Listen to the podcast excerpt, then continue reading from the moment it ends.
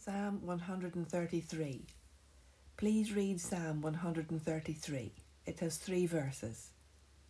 Christian people are meant to live together and worship together in unity. We are bound together with bonds of filial love in the everlasting family of God. There should be no falling out as we agree on the matters of salvation and the grace of God. There may be varying opinions about issues of Christian doctrine and life choices, but unity is in the fellowship of the saints of God in the peace of God. If we are serving the same God, believing the same scriptures, and obeying the same Holy Spirit, it ought not to be a problem.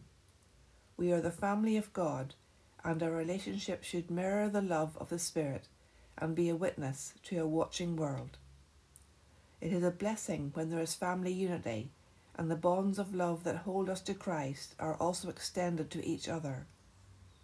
Too many are only interested in their own remote faction of the Christian Church and have no time for sisters and brothers who may be different on some issues.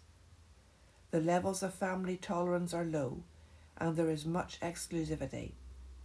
We are meant to bear with each other, forgive each other, and promote loving relationships in the body of Christ. Unity is like the blessed oil of the Holy Spirit running down Aaron's beard and hair, down onto the collar of his clothes.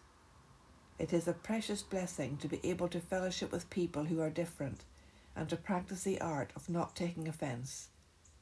The beautiful blessing of family love is the refreshing mark of the Holy Spirit, like the dew of Mount Hermon falling on the city of Jerusalem.